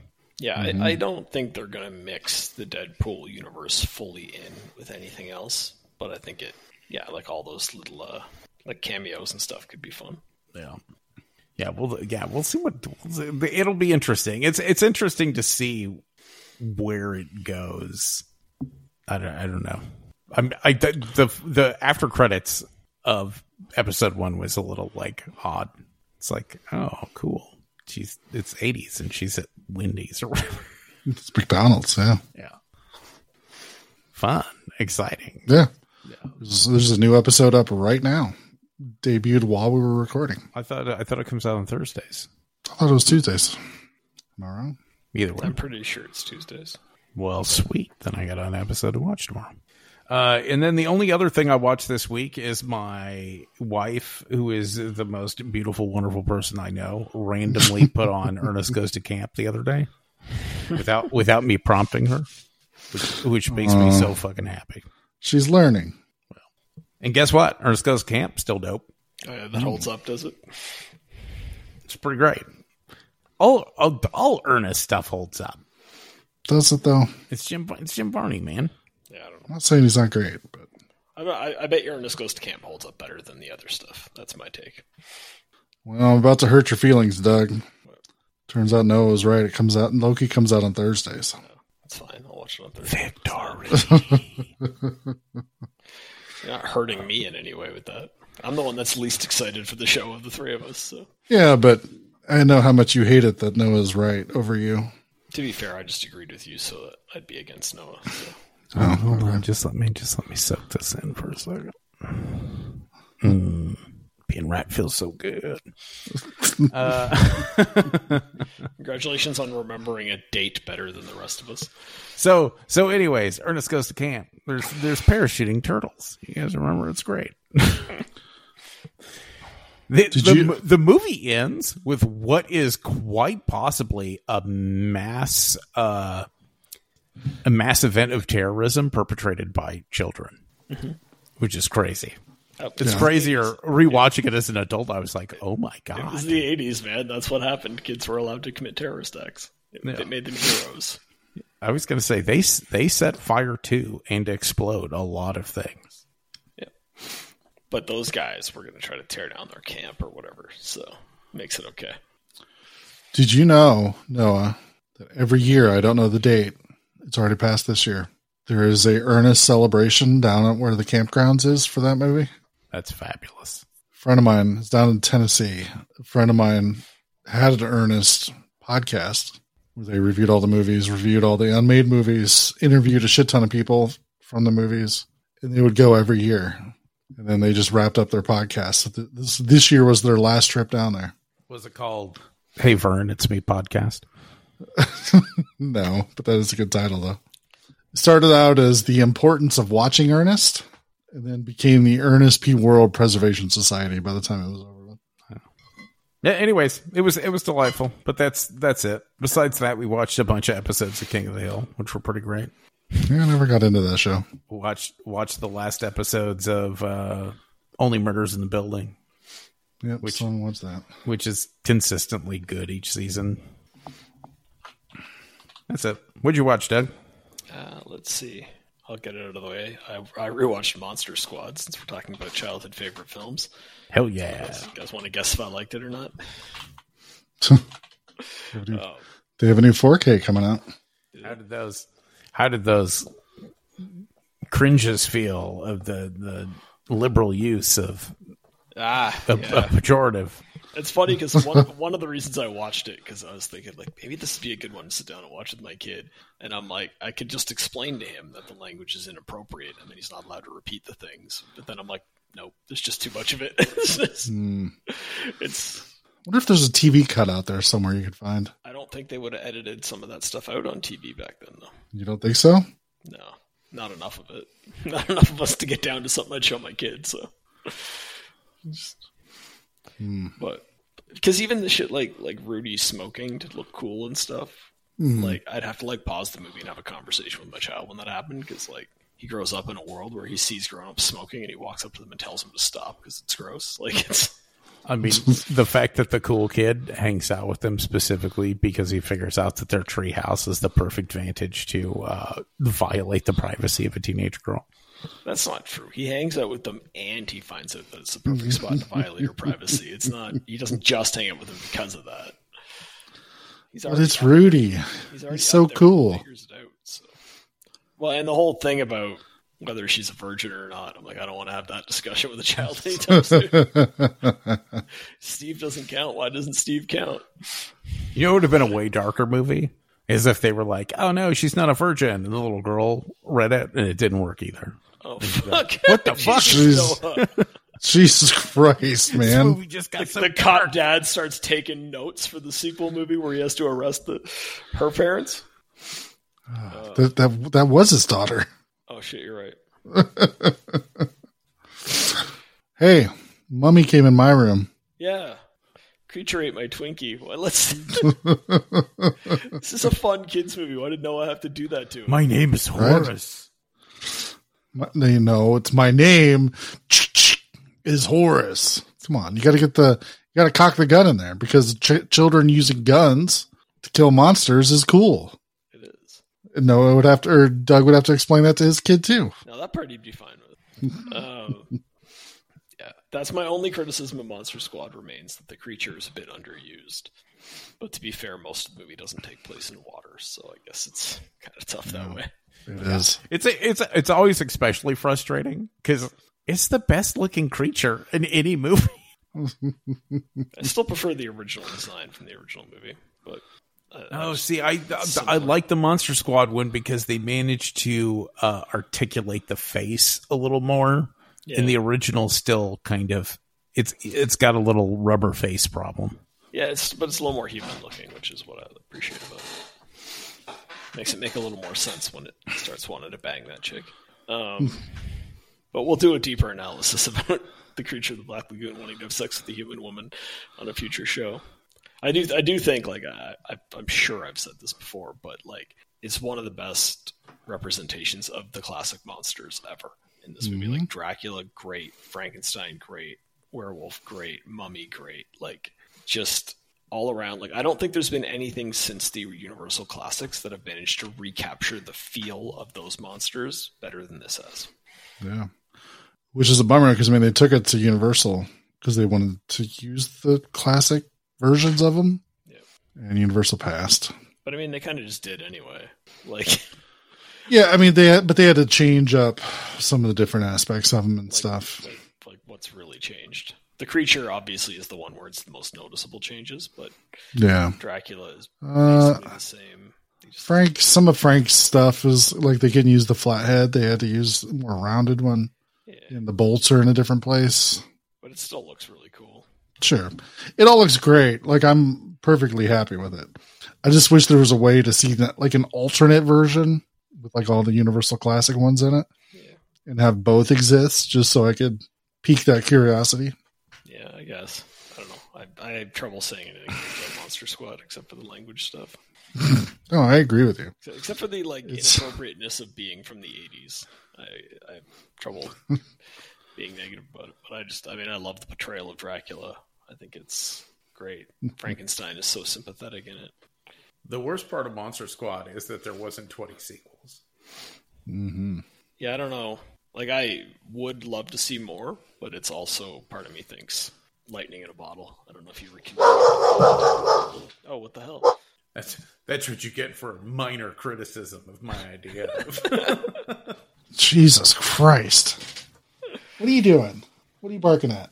Is there what is there a, a stray cat walking through the neighborhood? How dare it? Sorry, Monster Squad's amazing.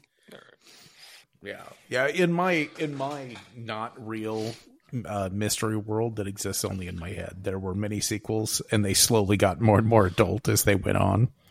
And so by the end, it was like the Monster Squad taking on Freddy and Jason and the Cenobites. Just gets darker and darker. I don't know if we need to go there. By the time Uh, did- did... Cenobites, I'm not sure I'd be interested, but Did you follow it up with the documentary Wolfman's Got Nerds? no, I've seen that though. We've talked about it before. I know, but still. it's great. I just yeah.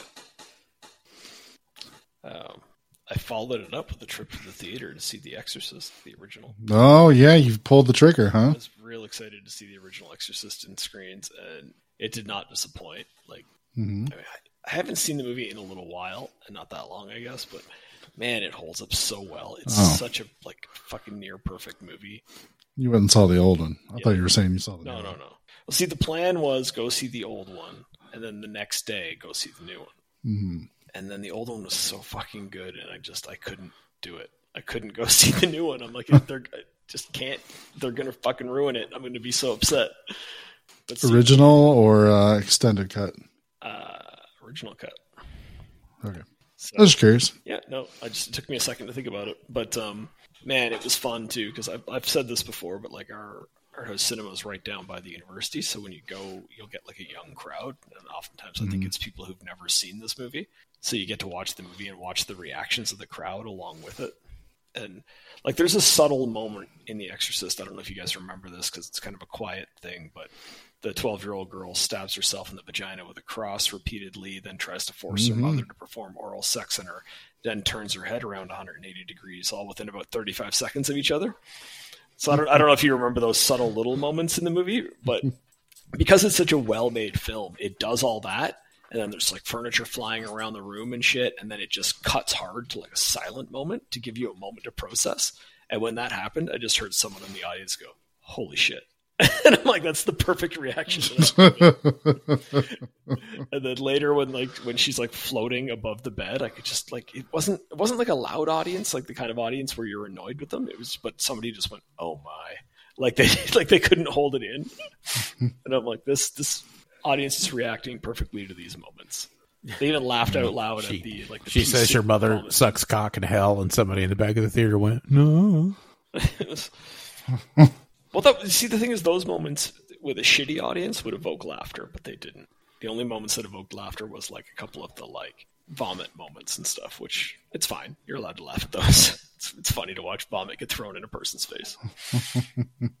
so I like I that movie is so good. We talked about like uh, what Sleepy Hollow being like about a guy that like lost his faith and has to kind of get it back in order to fight the battle. Like talk about the perfect execution of that storyline is The Exorcist. I mean, just watching that priest go through that go through that transition from like having lost his faith and being in that crisis, not understanding what to do, to finally like gaining it back and then using that faith to sacrifice himself is just it's such a great character arc and uh I love everything about that movie. It's so well executed. I'm so glad they made it when they made it, when you were allowed to like take time with characters and get to know people and you know all that kind of shit because it's so important that we get to know all the people in this movie.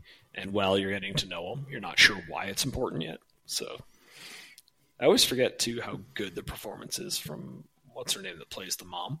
She's like she is just driven insane in this movie while she watches her daughter be go through this. And it's just like it's such an excellent performance. And every time she's like in a room with like doctors or priests and they keep trying to like calm her down and she just keeps snapping and like going nuts at them because she just does not know what to do.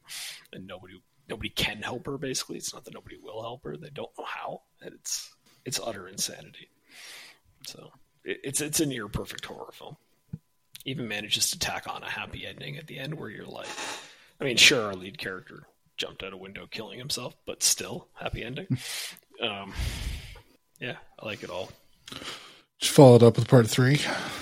no, I followed it up with nothing. I because for the original plan was to go see the the new Legacy sequel, and then I'm like, I I can't. I even like I was messaging you guys about it and stuff, like trying to convince myself whether I should go or not, and I eventually just didn't.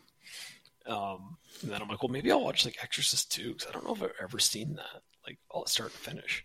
And then I'm like, yeah, I feel like maybe I, I'll watch that sometime when it's been longer since I watched this. Yeah, two is not good. And then three, like three's good, but it's Oh, I really like three. it's not a great sequel to this movie. I don't think necessarily. So It's got uh, the priest in it again. yeah, I'm not saying it doesn't have returning characters. I'm just saying. Um, but yeah, I don't know. I, I I really felt like after watching The Exorcist, like I'm just like I don't think I should watch any more Exorcist films. I feel like that ought to just be a standalone film. What about the Exorcist TV show? I've never seen any of it. I've heard good things, but Uh, I watched most of the first season. that's What about the sign. XX Exorcist, the porn parody? we don't have time to get into my detailed review of that on this shorter show, so I'll start a separate podcast for those discussions. um, yeah, so I ended up the next day, like I stressed, like I was literally pacing the house trying to decide whether to go see the sequel or not, because I take things way too seriously. And then I ended up just watching a bunch of Treehouse of Terror episodes. So It's probably the better choice. yeah, I think so. Uh, I, I I don't know. It just the more I think back to those Halloween sequels, the more I think that those people should be banned from making films. So it's just my subtle opinion. You know, I'm, I'm a pretty pretty rational, calm, thought provoking guy. So just make a law that they're not allowed to make movies anymore. Um, next thing I watched, you guys might appreciate this: a, a Christopher Lambert film called Resurrection. There can be only one. Well, see, that's why I was going to say you guys would appreciate it because this movie decides to explain the accent. apparently, apparently he's from Louisiana. That's where the accent comes from. If you guys are wondering, so which there I've can be to only one Cajun gumbo Creole. I've been, I've been to I've been to New Orleans, and that's where this character's supposedly from, and no one there talked like that. But in this movie, No. they suppose that he's from New Orleans, and he's um, and that's why he speaks that way. Um, but anyways, the movie is he plays a a former New Orleans cop, now a Chicago cop, who is um, on the trail of a serial killer that takes body parts, and he eventually figures out that the serial killer is rebuilding the uh, body of Christ. So you guessed it, this is an Easter movie. He's, his plan is to have the body rebuilt on by Easter, so the body can be resurrected. Um, this sounds great. it's honestly, it's really quite good. Uh, the gore effects are really good. It's the tension is quite good. There's a lot of kind of dark moments where they're finding the bodies and doing the, the investigations and all this. Um, if you're wondering, like, is this just a ripoff of Seven? Like, yeah, obviously it's just a ripoff of Seven. Like, you should have been able to tell that by my plot description. Um, it's to the extent that there's a moment where he like has a run in with the uh, serial killer, and the serial killer like bests him and knocks him down and runs off. And I'm like, okay, it's a little much that he's wearing khaki pants, a white dress shirt, a tie, and a black leg leather jacket in this scene because you don't actually have to dress like Brad Pitt to rip off a Brad Pitt movie. Like it's but in a world where like this movie came out in 1999 so in a world where there was probably a bunch of seven ripoffs the fact that th- this one's good is like it's fine. Like you're, you know what i mean? Successful films get ripped off. The fact that this one is actually good is is important david cronenberg is in it uh, as a, there's just an acting role not not anything behind the scenes but um, yeah I always like when he just pops up. yeah, he plays like a he plays like Christopher Lambert. There's a side actually there's a little side plot where he's lost his faith and he has to try to regain it because he lost his faith after the death of his child. Um, that side plot is not executed particularly well, but Cronenberg plays his priest, which is kind of fun to see him on screen. And uh, yeah, I, I, honestly I would recommend it if you're interested in this kind of like dark serial killer crime type film. Don't know if it would quite qualify under like horror category because there's nothing like supernatural going on, but it it gets real dark towards moments. Like at the end when I guess minor spoiler, the last thing they have to do is um, kidnap a baby that was born on Easter to a mother named Mary. So the cops are running around hospitals trying to find a, a mother named Mary, and serial killer is trying to steal one of the babies. That's where it starts, and then it gets dark after that. It gets I don't know. I don't know if you guys want spoilers or not, but hmm. all right, all right, fine. If since you since you didn't say not to spoil it, there's a, there's a moment in this scene where the fucking serial killer is tracked down by the cop played by Christopher Lambert, and he is dangling a newborn baby off the side of a building on the roof, standing there in the rain, saying like, "Go ahead, try to arrest me, and I'll drop this baby." And it hmm. it looks entirely too real to feel comfortable watching that scene. You're just like he's just dangling this little baby, and you're like, "That please don't drop that baby." Did you use a real baby for this? Because He's gonna drop that baby. I, I don't feel like you should mysterious throw case babies being buildings. delivered, and Christopher Lambert going, "What's in the case? What's in the case?" It is a surprisingly good performance from Lambert. I'll say that. Um, I'm not necessarily a huge fan of him as an actor. This is a much better performance than I expected. It's much more subtle. He still has the accent, but what are you gonna do? That's like I don't. Apparently, he can't get rid of it. So, and it's from the director of uh, Highlander too. So they kind of are reuniting for this. But yeah, it's a, it's. I don't know. I can't believe I'm recommending a seven ripoff to you guys, but I am. Especially with Christopher Lambert. Yeah, like I uh, stumbled across it in like some video about like underseen like '90s movies or something, and like all the other ones I'd either seen and not liked or looked really stupid. So then I watched this one because I'm like, well, it's the only one that looks halfway good on this list. And what am I gonna do? Look up another list? So I just watched it and I'm like, holy shit, I can't believe that was good. Uh, and the last thing I watched was the movie Burying the Ex, which is the uh, it's um you know those movies where the girlfriend comes back to life and still wants to be in a relationship with, with the boyfriend. This is the one that Joe Dante. Oh, the, that old yarn? Yeah, this is the one that Joe Dante made though, so I had some high hopes for it. Um, and it stars Anton Yelchin, which, generally speaking, is a great thing. R.I.P. Yeah. I would say the movie is the definition of okay. It's fine. it's one of those ones where you're like, I like a lot of stuff's happening where I'm like, I feel like they want me to be laughing out loud. I'm not gonna laugh out loud, but I'm not like I'm bothered by what's happening. It just kind of, it's just happening, and uh, I don't know. At one point, there's a, a Dick Miller cameo, and I got all excited for that. It's only like a couple of minutes long. but yeah, I mean, the basic plot is that Anton Yelchin is this like real horror nerd guy, and he's his girlfriend is Ashley Greene, and she's like she's like really overwhelming, and she's a feminist, and she's a an environmentalist and a vegan and all that kind of shit, right? Well, Like shorthand for annoying.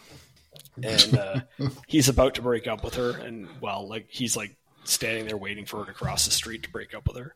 She gets uh, hit by a bus, so then she's dead. Um, so he starts striking up a relationship with like this other chick who's like more his style, more into like the horror shit and all that. And that's her name. She's famous too, but I have no idea who she is. Her name's Alexandra Daddario or something to that effect. Oh, yeah. She's like she's famous enough that when I saw her face, I'm like, that's a famous chick, but I don't know her from anything. She was in the first season of True Detective. She was. She was on White Lotus. I've never seen. She was the one that uh, Woody Harrelson was having an affair with True Detective. Oh, really? Okay. She's one of the main characters on this first season of White Lotus. Um, she's in one of the Texas Chainsaw reboots, Well, we won't hold that against her. It's not her fault. right? I actually felt bad for her. I thought she had like the not as good a role. Like I think she should have been given the the Ashley Greene role and been allowed to come back as a zombie and stuff because I think she was a better actress for this type of film. hmm Basing it strictly on their performances in this, since I don't remember if many of those other things you're talking about. Yeah. But I think it would have been more fun to watch her be like the overwhelming zombie girlfriend who's like, like running around the house. Oh, yeah. She was in the uh, Baywatch movie with The Rock. Never saw You that. know, that classic. Never saw it. Sorry. but yeah, a lot of the humor in this film comes from the idea that like his new girlfriend is showing up and his zombie girlfriend is like in the apartment and it's like oh, oh they might meet each other like it's fucking Three's Company or something, but one of them's a zombie, so that makes it funnier. um, yeah, I feel like maybe the script sucked, but because Joe Dante directed it, it turned out okay.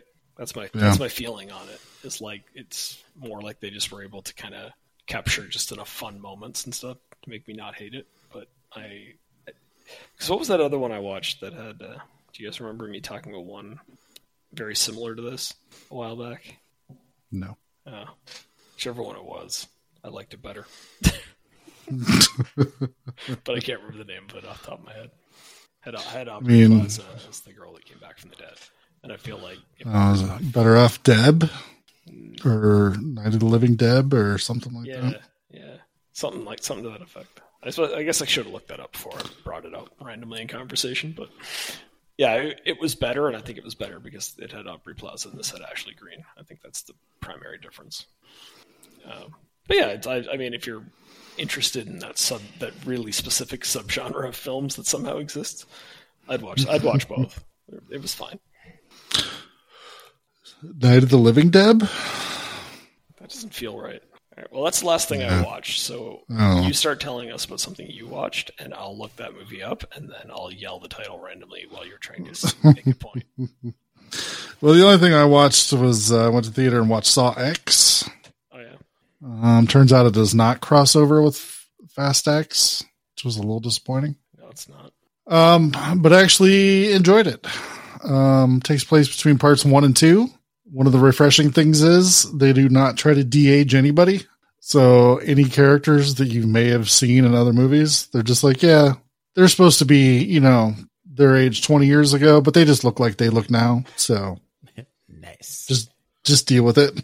See, I don't know if that's good or bad. I like I'm I don't want them to necessarily try to go with the full um, Marvel de aging, but I don't know if I'm 100 percent glad that they didn't just give him some makeup or something to make him look a little younger.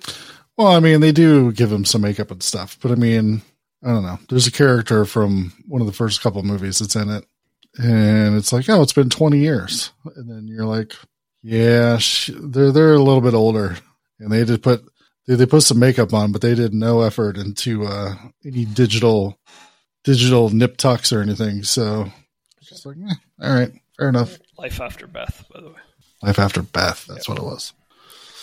So Um, I liked it. They uh, they make uh, Jigsaw a, a victim of some sort, which is interesting, and um, he gets to uh, get revenge on people, which makes it very satisfying when everybody dies. Which, uh, spoiler alert, it's a fucking Saw movie. Everybody always dies, everybody but, dies in a Saw movie, right? or any of the deaths kind of gory. Oh yeah, Okay. they're all super gory. And then the twist is that there's no twist. It just it just No. goes into the next movie. There is a twist, but I mean, it's it's not a surprising twist whatsoever. Time travel. It's time travel. I wish. It's a time travel. Dude, if Saw went into time travel, I'd be so happy. I'd go back and watch the ones I haven't watched. It'd be Like it turns out, it was all it was all time travel. Like like I said, tell, tell me it ends with Tobin Bell being frozen and waking up on a spaceship, and I'd be really happy. yeah, but then he wouldn't be around for uh, part two. Time travel. All right, fair enough. I don't feel, for the record, that there should be no travel in the Saw series. Uh, I don't feel the franchise should have continued after Saw 2, but here we are. yeah, that's probably a fair assessment. Um, I, d- I did find a meme that I posted on my Facebook about how Tobin Bell was hired to lay on the floor for two weeks in the first movie, and somehow now he's a horror icon. hey man, you try laying still to all this shit going on. Hey, to- Tobin Bell uh, appeared in many one shot episodes of various sci fi franchises. I remember seeing him in an episode of Seinfeld once. I was like, Kramer, you better watch yourself. Yeah, yeah, it's cra- it's crazy. Like Tobin Bell is one of those people who he he did a lot of work, but it was all just like character work. You know what I mean? Individual character work. Yeah. Yeah, Saw X. I would say it's worth it. It's worth the watch if you were at least a fan of the first like two or three.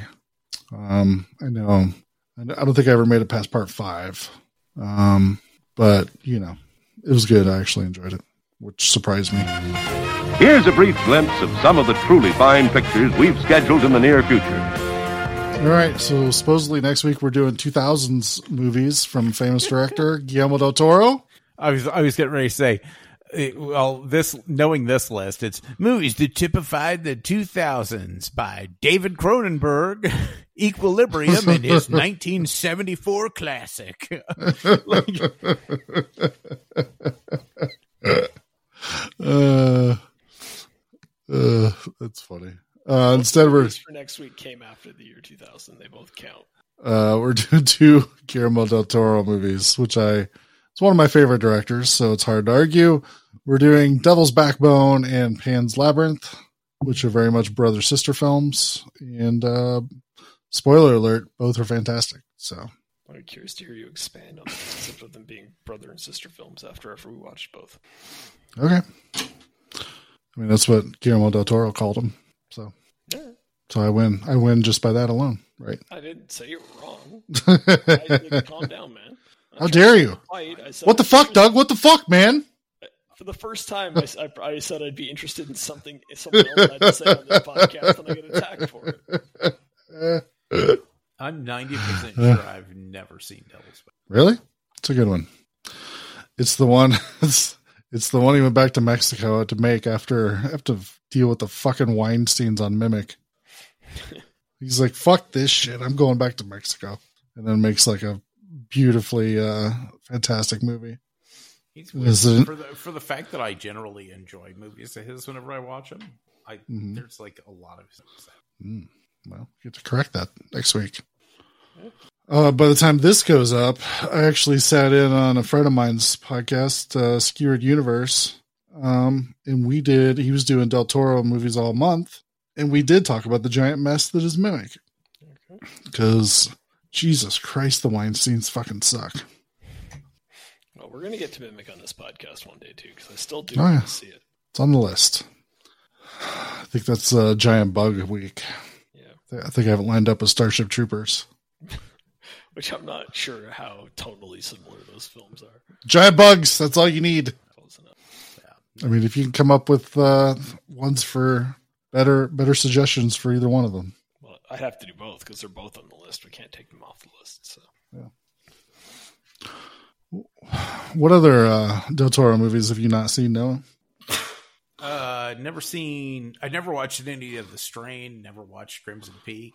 Never saw The Shape of Water, which is really weird because The Shape of Water is one that I keep being like, I really want to watch that movie, and then I never watch it.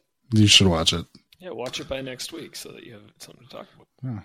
Uh, I don't think I'll have time because between work being bullshit and uh, this weekend I'm hosting a murder mystery party. What's the theme? Uh, it takes place aboard a 1935 luxury train traveling across Europe. Oh, you're just doing it at your house?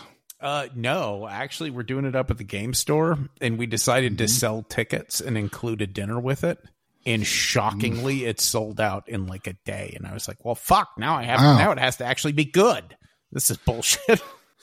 Do you have a fat kid like out the window, just sweeping branches by the window, so it looks like you're on a train and you're just flying by? I, Just I by kind of. I kind of need that. And somebody, somebody's just like, wait a second, we've driven by the same tree so many times. Just Evan running around with one of those wooden train whistles. Woo, woo. Yeah. yeah, just have a record going of like sounds like you're on train tracks. And then when it stops, somebody has to run over, flip the record over, and keep going. I bought I bought myself a, a six dollar uh, pocket watch and chain and a conductor hat. Nice. Please don't post pictures of yourself in a conductor hat. Please do. Uh, a friend of mine did one once for his birthday, and it was Western themed. And uh, I got to be the person that got killed, Nice. which I didn't know till I went into the bathroom. You know, they got the little letters all set up. I went and looked, and it's like, oh no, you've been killed. Yeah, I think the owner of the uh, the coffee shop slash game store that we're playing at is going to be the corpse. Should you be, should you be saying that on mic? What? It feels like you just you just created some sort of a crime if people are gambling on this.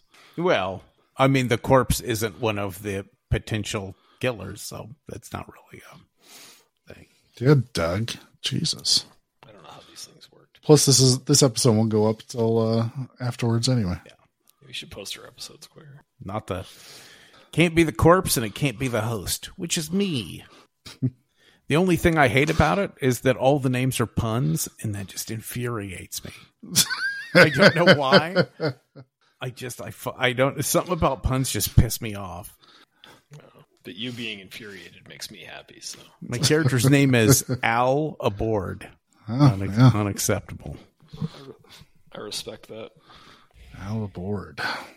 Aren't you in charge? Can't you just change the names if it bugs you that much? No, because then it would make the evidence not make any sense. Suppose Hmm. I could probably change my name because the evidence shouldn't include me, but Do you have to yell your name? I might. All aboard! Like every time you say it, you have to scream it like that. I kind of want to do a terrible French accent the whole time for no reason. Uh, I was trying to find the uh the Hercule Poirot fake mustache what I was for my yeah. costume. The the weird double the double twist. mm. And I couldn't find one. I was like, damn it. I really wanted that. Did you go Spirit Halloween? Didn't have one. Uh, I keep not making the our, the spirit here like closes at five or something weird like that. And every oh, time I can, It's dumb. every time I'm over where it's at, I'm going to see a movie, and my movie doesn't get out until after it's closed. So early. Yeah, it's real weird. Very strange. Hmm. It's just a plot against you, Noah. That's some bullshit. Please remember to replace the speaker on the post when you leave the theater.